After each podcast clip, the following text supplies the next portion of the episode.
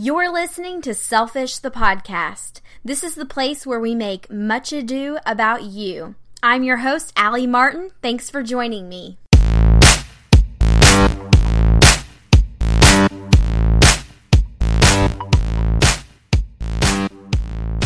Bri Seeley's energy is contagious. I think of that saying that you are the five people you surround yourself with. Well, in this case, I need Bri around a lot more. Thanks so much for talking with me today, Bri. Hi, thanks for having me. So, first, tell us about yourself. So, I am an entrepreneur, a coach, a speaker, an author, a podcast host myself. Um, but my essence, like everything about me, boils down to supporting women in turning their ideas into realities. And so I work with visionaries who have this great concept, this great idea of like, one, either I want to do this thing for my life, or two, I want to create this thing in the world. Like, I want to become an entrepreneur and, you know, create this awesome thing to help move humanity forward.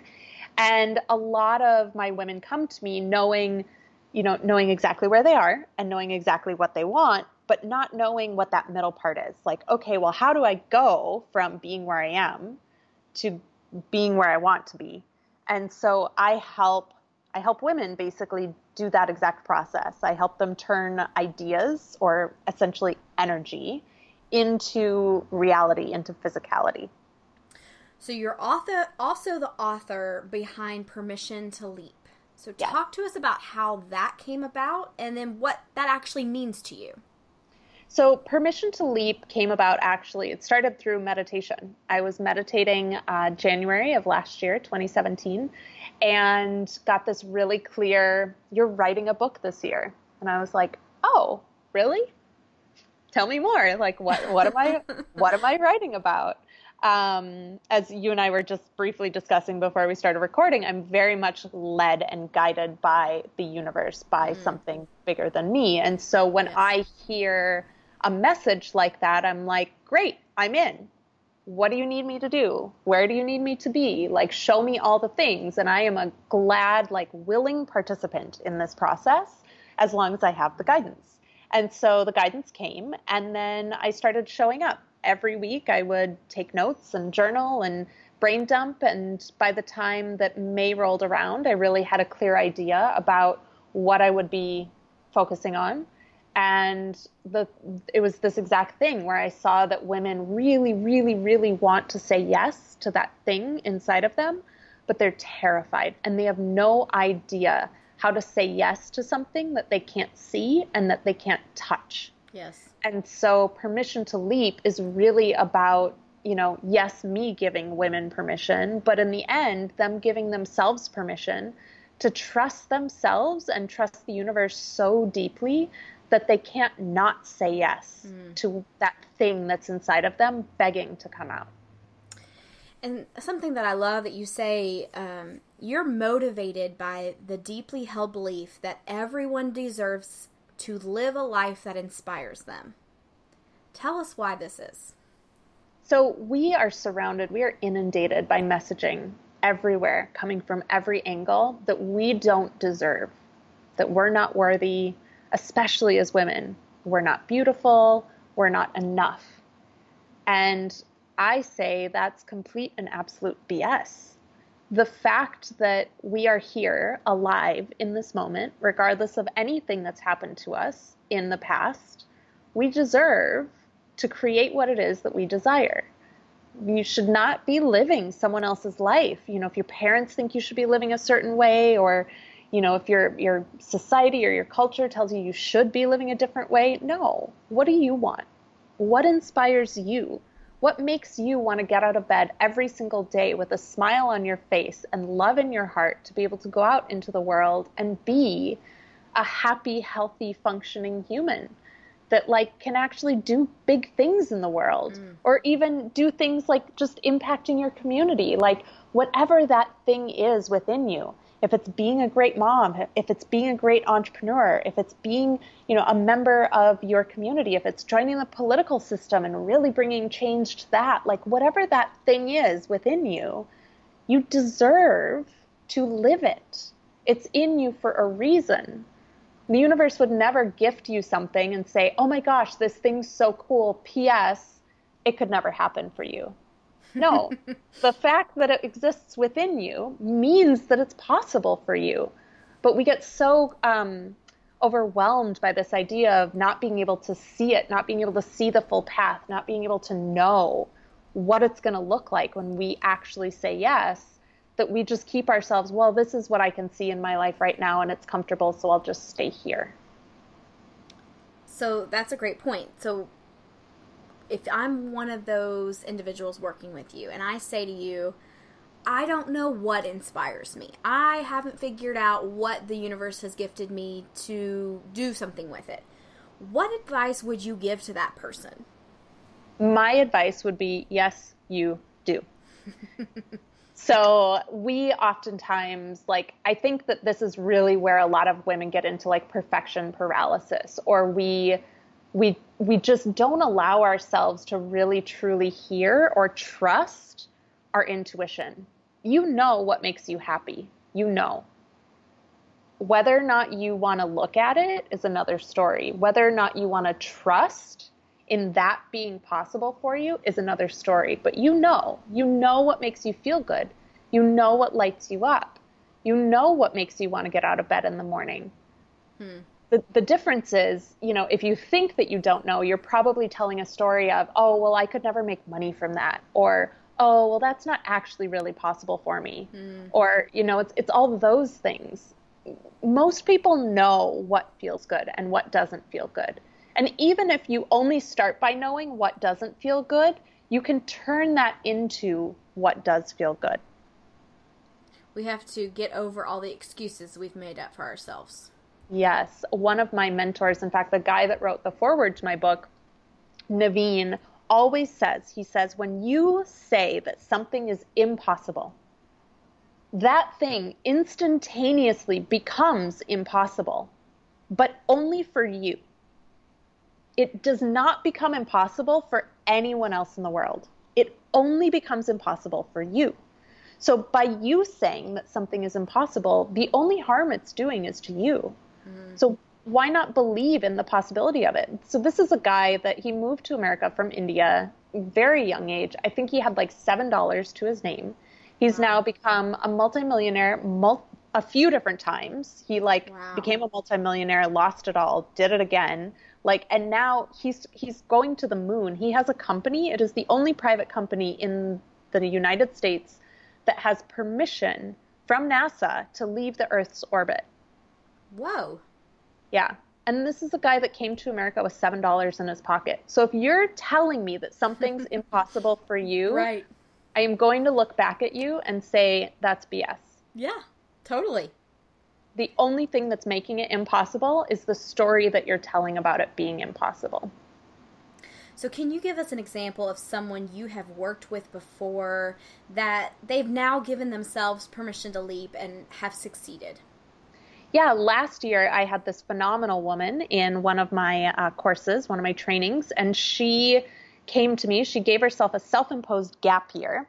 And so she had never taken, a lot of countries, they take a year off after college or after high school in between college or something. They give themselves a year off. She never did that. So at you know mid 40s she decided she was going to voluntarily quit her job and give herself a gap year and during that year she decided she was going to go back to school which she did and then she met me and dis- and realized that in order for her to create what it was that she wanted in her life, which was she wanted the same pay she was making before, she wanted to work half the hours, she wanted to be able to be home with her daughter and really cultivate a great relationship with her daughter and her husband, like all these things. And she came to me and worked with me for six months in my group training. And messaged me actually last month to tell me that she got her dream job offer. And it was because she gave herself permission to want what she wanted without thinking that it was impossible. And granted, she had moments, right? Like we all still have moments where we're like, oh my gosh, am I nuts? Am I crazy? Mm-hmm. Mm-hmm. Like maybe this thing that I'm going after, like maybe it's actually not going to happen for me. But she stuck with it. And between we started working together, I believe in July So between July and February, she created the exact thing that she wanted in the world. And the first step was giving herself permission and saying, This is possible for me, and I'm going to create it. Very cool. So you've appeared on The Today Show, in Forbes, Thrive Global, Inc., Medium, PBS, etc., etc., etc. Did you know your message message was going to resonate so well with other people? You know, I didn't. And I think it's only been recently that I've really realized why people, like why women are drawn to me. Um, and that is that I, you know, I've been studying spirituality, I've been studying universal laws, I've been studying all these things for about a decade. And I think the thing that is different between me and a lot of the like spiritual teachers out there in the world is that I joke, right? Like I joke that I speak muggle. If you've read Harry Potter at all. I'm like I don't speak super high vibe spiritual in super like esoteric and like really flowery like conceptual ways. I'm a Midwesterner. I grew up in small town Minnesota I am also quintuple Taurus. I'm very tangible, I'm very grounded, and I take spiritual concepts and I make them approachable to people that maybe wouldn't resonate with someone that's speaking in super flowery, like flowy, esoteric, you know, mm. energy and words. So I, I'm finally kind of realizing why why people are drawn to me and that's that they get me. I was when i was just on a show up in seattle called um, new day northwest and as i walked off the set the security guard was there and he was an older man and he came up to me and he looked me in the eye and he said we get you. We need more of you in the world. Like mm-hmm. we we get you. And i was like oh right. I talk to the people that don't know this stuff but that mm-hmm. need to know this stuff and so I speak to a broader audience, whereas, you know, a lot of the spiritual high vibe people speak in such unapproachable and ungrounded ways that the majority, especially I would say, of the middle of the country, just it's not, it, they don't, they don't resonate with it. Mm-hmm. So, Bri, what is something we can do today that can get us closer to that goal, to that dream, or that inspiration we have? So, one thing I would say is if you already know what your goals and dreams are, the the way that I approach this and the way I, I teach my clients to approach this is from this the saying, right? So I'll ask you, how do you eat an elephant? One bite at a time.